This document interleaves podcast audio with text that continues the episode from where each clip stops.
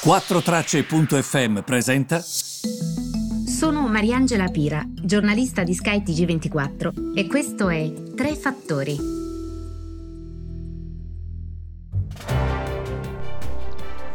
Buongiorno a tutti, benvenuti Tre Fattori del 5 marzo. Allora, partiamo subito dal fatto e vi chiedo di ascoltare i tre fattori di ieri, prosegue la questione relativa titoli di Stato da una parte, azioni dall'altra.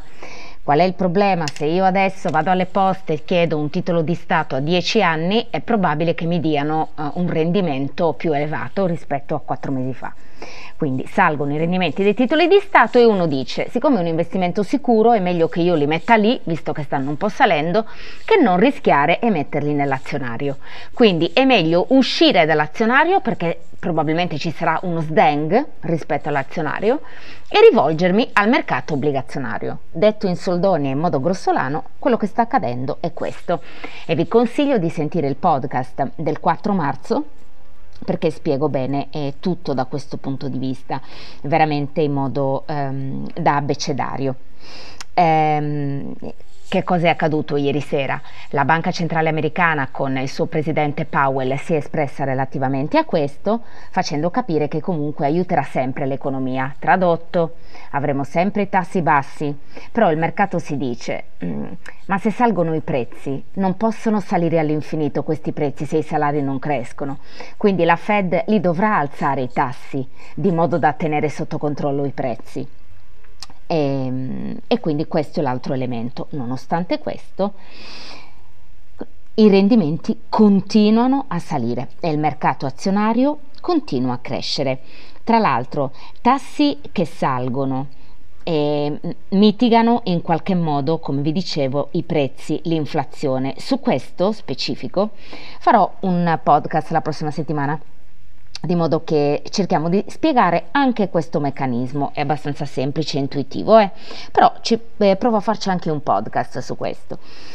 Invece un'altra cosa eh, molto interessante, sapete ehm, che tipo di diminuzio si sta verificando e quindi ehm, c'è questa preoccupazione perché questo elemento mh, mm, viene meno? Indovinate un po' cosa? La sabbia la sabbia è il materiale grezzo più consumato al mondo dopo l'acqua ed è un ingrediente essenziale per la nostra vita di tutti i giorni, eppure si sta creando una mancanza. Gli scienziati soprattutto quelli che si occupano uh, di clima, dicono che costituisce una delle sfide più grandi relativamente alla sostenibilità del XXI secolo. Quindi la domanda che ci si può fare è ma dobbiamo impanicarci per questo? Beh, questo certamente non aiuta mai però è anche il tempo di svolgere lo sguardo a, di volgere lo sguardo a questo e di cambiare anche la nostra percezione circa la sabbia, eh, che, è un ele- che, è un aliment- che, è un elemento veramente molto importante. Questo lo sostiene in una bella intervista che ha rilasciato proprio da poco Pascal Peduzzi, che è uno scienziato del clima all'interno del programma sull'ambiente delle Nazioni Unite e vi invito anche magari a cercarlo perché è interessante. Terzo punto Cina. Allora, sapete che cosa sta accadendo in Cina? Ve lo spiego. Sta accadendo che mm, la Cina ha dato le nuove stime sulla crescita del prodotto interno lordo, quindi quanto il paese produce nel 2021, ebbene supererà il 6%. Ora, voi capite che stiamo parlando di una crescita incredibile, eh, perché il primo ministro Li Keqiang a un certo punto anche avvertito in qualche modo chi lo stava ascoltando eh, di ehm, compiti che aspettano la Cina formidabili, ha usato proprio il termine formidabili nella finanza. Nello stesso tempo però la seconda economia a livello globale dovrebbe eh, crescere del 6% o so, del sopra 6%, quindi al di sopra del 6% nel 2021.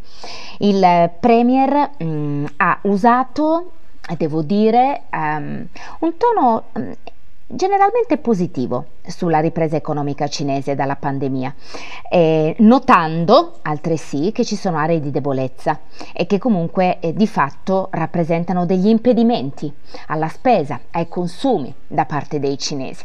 Li Keqiang ha anche discusso le speranze relativamente alla relazione, per esempio, della Cina con gli Stati Uniti e ad altri accordi internazionali commerciali che per la Cina sono essenziali.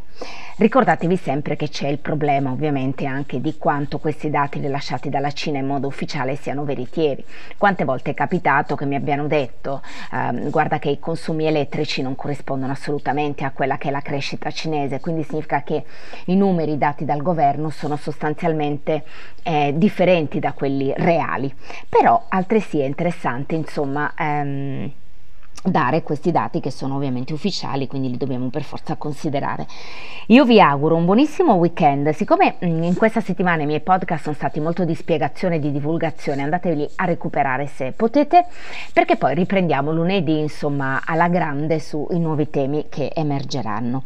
E tra un po' dovremo anche monitorare tutti i progetti relativi al Recovery Fund, quindi dovremo monitorare questo ehm, per cercare di capire eh, se si stanno comportando bene. Eh, eh, pare che la Commissione europea avvierà anche una pagina dove potremo seguire passo passo eh, tutti i miglioramenti che faranno i fondi, ehm, i, i, i progetti che sono selezionati dal Recovery Fund. Questo sarà molto importante perché per la prima volta avremo un processo trasparente, quindi non saremo preoccupati delle cadreghe, ma guarderemo insomma um, alle cose reali e concrete.